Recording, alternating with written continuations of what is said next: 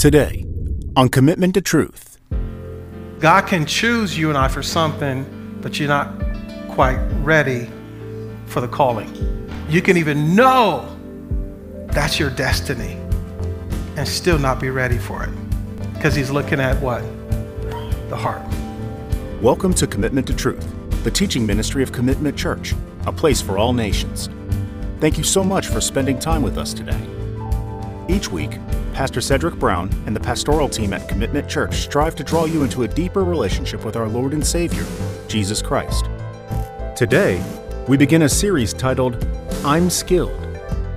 Throughout our lives, whether we were following the Lord or not, each one of us has gained a set of skills in various areas of our lives. You may think that these skills were only in service to yourself or to a boss and are of no use to God. But you would be wrong. Each skill you have gained can be used in service to Him no matter where you are. This week, Pastor Cedric Brown will begin to teach us how King David learned many skills while he was in the field as a shepherd. He learned how to be a worshiper as he learned to be a shepherd, and David applied these skills learned in the field to his time in service to King Saul.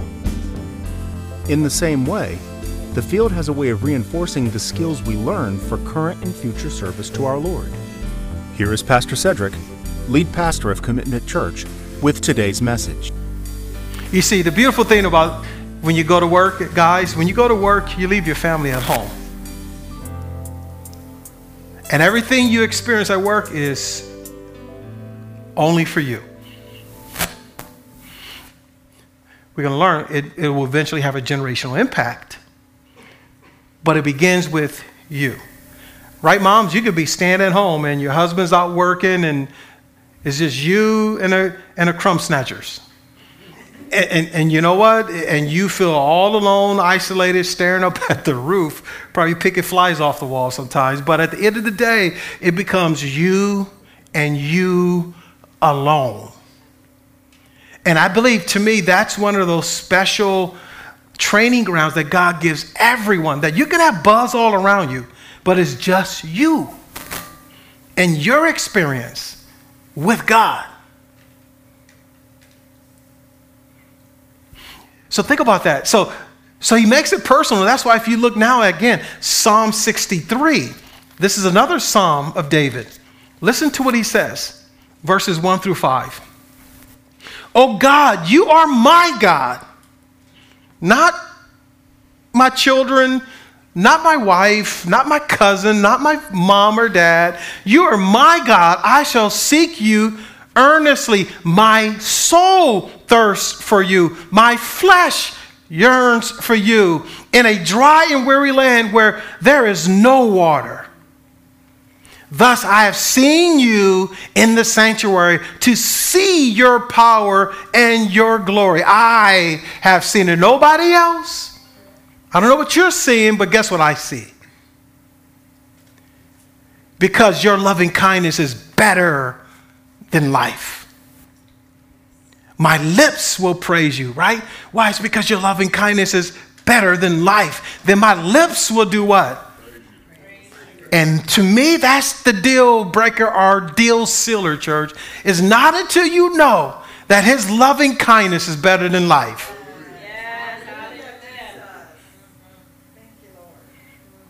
That he saved you, rescued you, changed you dramatically, transformed your life, and then it, it, it oozes out of you. It's better than life. Look at verse 4. So I will bless you as long as I live. I will lift up my hands in your name. My soul is sa- satisfied as with marrow and fatness, and my mouth offer praises with joyful lips.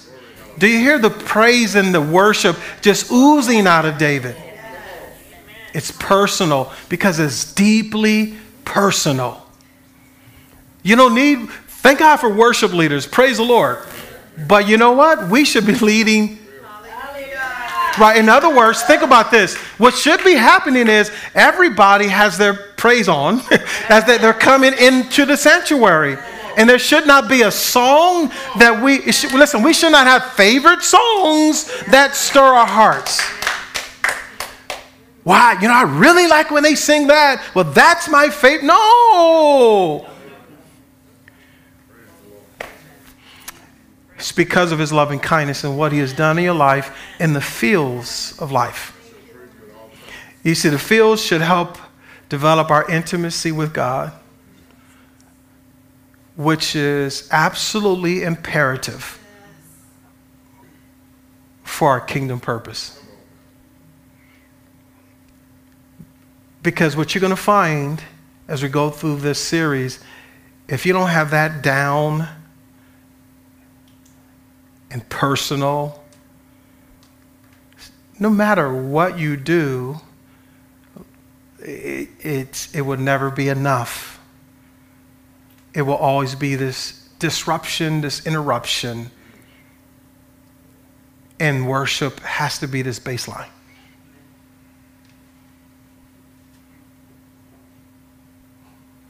The fields makes it personal.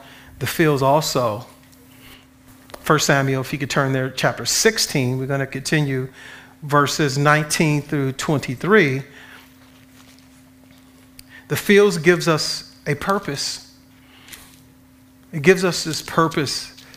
And, and listen to what David's purpose began to transpire as. Verse number 19. So Saul sent messengers to Jesse and said, Send me your son David, who is with the flock. Jesse took a donkey, loaded it with bread and a jug of wine and a young goat, and sent them to Saul by David his son. Then David came to Saul and attended him. And Saul loved him greatly, and he became, became his armor bearer. Saul sent to Jesse, saying, let David now stand before me, for he has found favor in my sight. So it came about whenever the evil spirit from God came to Saul, David would take the harp and play it with his hand. And Saul would be refreshed and be well, and the evil spirit would depart from him. I would have to assume because the text doesn't show it or say it anywhere, that David didn't know that this assignment was coming. He didn't know this purpose because let's be honest. If he knew that this purpose, person, uh, purpose was coming, he would have started probably practicing a little bit more his heart. Right? He probably wouldn't have been in the field, but found somewhere else trying to prepare himself for the opportunity. Doesn't that sound familiar? It's kind of like this when you have an opportunity to speak, if you ever have an opportunity to speak, well, I better now, I better get prepared. No, you should already be prepared. So I teach a homiletics class in our church, and it's just the art of teaching and preaching. And one of the main things I share with those who go through the class is that your preparation doesn't begin when you start preparing the message. It's too late just for a record. Well, let me go be with God because I got to preach. I got to teach this class. Let me go be with God.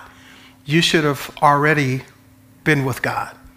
It should just be your lifestyle.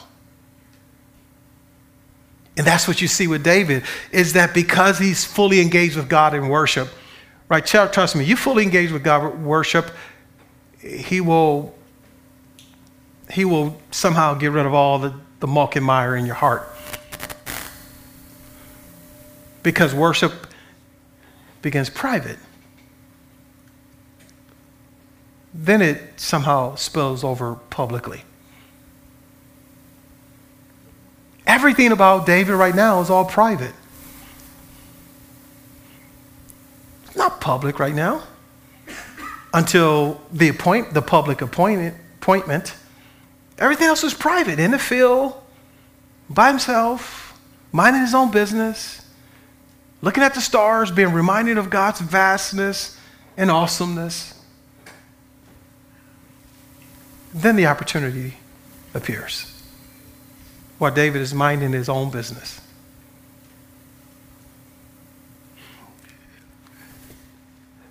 The fields will always prepare us for this purpose. And in this context, it was to serve the king.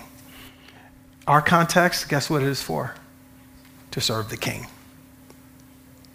And that's why if you look at verses 19 through 23 in 1 Samuel 16, it says, Then one of the young men responded and said, Behold, I've seen a son of Jesse the Bethlehemite who is a skillful musician. God will somehow put people around you to help navigate the purpose as well. Two key words we find in these verses, verses 19 to 23. The word relieved. So David plays the harp, it relieved Saul of the evil spirit. It means to refresh, to breathe easily. So apparently, it's almost like um, Saul was having some anxiety attack, if you would, and he could whatever whatever spirit was sent was causing him anxiety, and then he starts to breathe more easily because of the harp. Now, I beseech you today, was it really the harp, Oh, or was it the person behind the harp?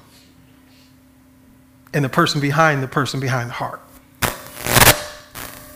That's where I will, I will lean to. It really wasn't anything in the harp itself, but it was in the heart of the harpist that ultimately God used to relieve Saul.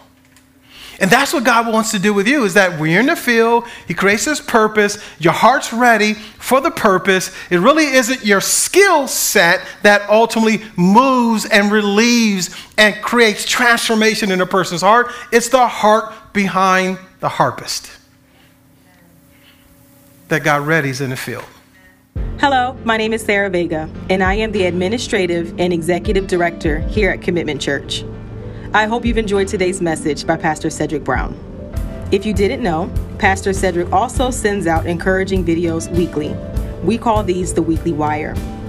We can send these encouraging videos directly to you by subscribing at www.loveallnations.org. Here's an example of the encouragement you'll receive. Have you ever thought about something good you can give to God or give back to God? Well, there's one thing that the scriptures teach. It says, For it is good to sing praises to our God. You see, maybe you cannot carry a tune or a note like myself, but the scriptures go on to say, Make a joyful noise unto the Lord. So the next time you feel as though, what can you give God? The next time you step into a church building, a worship service, next time you turn on your radio or put in a CD, maybe still, or plug in your phone and you hear a song of praise, just know that it is good to sing praises to our God, especially when things aren't going so good. It is still good to sing praises to our God. This is Pastor Cedric of Commitment Church with another weekly wire, reminding us all no matter what life brings us or what we can bring unto God. It is always good to sing praises to our God. We hope you enjoyed this sample of our weekly wire. Again, to subscribe to your weekly inspiration, refreshment, and encouragement, please visit www.loveallnations.org. The word well here also means this to be pleasant, to be delightful, glad, joyful. Finally, it means to be better. So apparently, every time David showed up, the king was better. Shouldn't that be the testimony of our lives? Is that whenever we show up, the environment is better. Wherever God sends you, whatever your life purpose, whatever location you are, things should get better because of you. Because of your heart and because of the one behind you. You see, the fields will always prepare us for this unforeseen purpose. And it is to bring healing to people, make people better, make people well, make people be refreshed. There's people in our lives, you know what? They need to start breathing easily. The fields also develop our public boldness. So remember, David was very private, right, in his worship. So as he matures and understand now he's the king of all Israel and he's unifying the kingdoms, you know, and ultimately David's heart for worship honestly I think begins to grow in a, in a more bold way. Let's look at 2 Samuel chapter 6. 2 Samuel chapter 6. 2 Samuel chapter 6, begin with verse 12. Now keep in mind, this is like the President of the United States of America. And, and, and this is a time that the ark was the ark was stolen, the ark is now being returned, and David is so elated that the ark, the presence of God, is now back in Israel, is back in Jerusalem.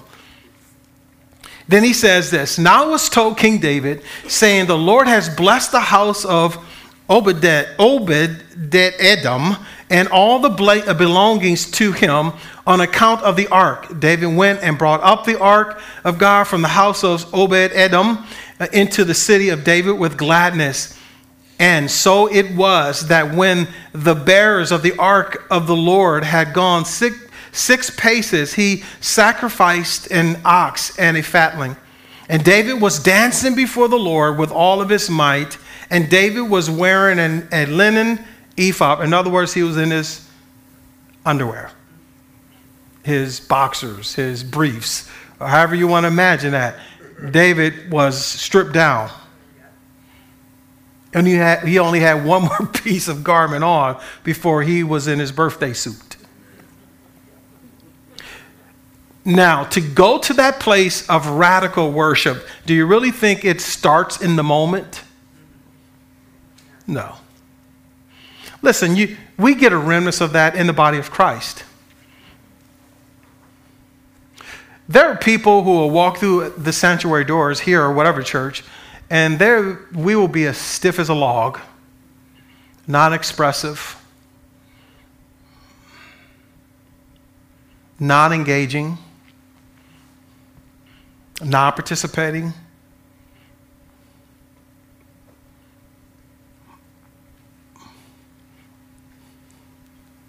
Just saying. Could it be that there is not any private field worship which says, I really don't understand fully the loving kindness of God?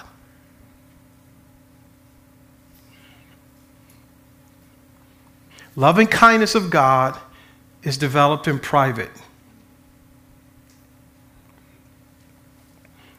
Therefore, private worship begins.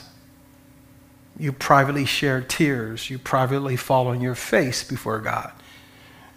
You privately cry out to God. You privately lift your hands before God. That then somehow builds the courage to say, well, shucks, I don't care who's around. I'm going to cry, I'm going to dance, I'm going to shout, I'm going to kneel, I'm going to do whatever I do in private, in public. Now, there are people who don't do anything in private, then they get in public, and then God handles that too. Yeah, he handles, he handles showmanship and everything too. But at the end of the day, the way it should happen is you're privately in that field and you having an isolated one on one encounter with God, and His loving kindness just overwhelms you, takes control, intrudes in your space and time. And that, that becomes this natural occurrence. That then you get to this public expression, then it's like, shucks, it's just me and you, God, anyway.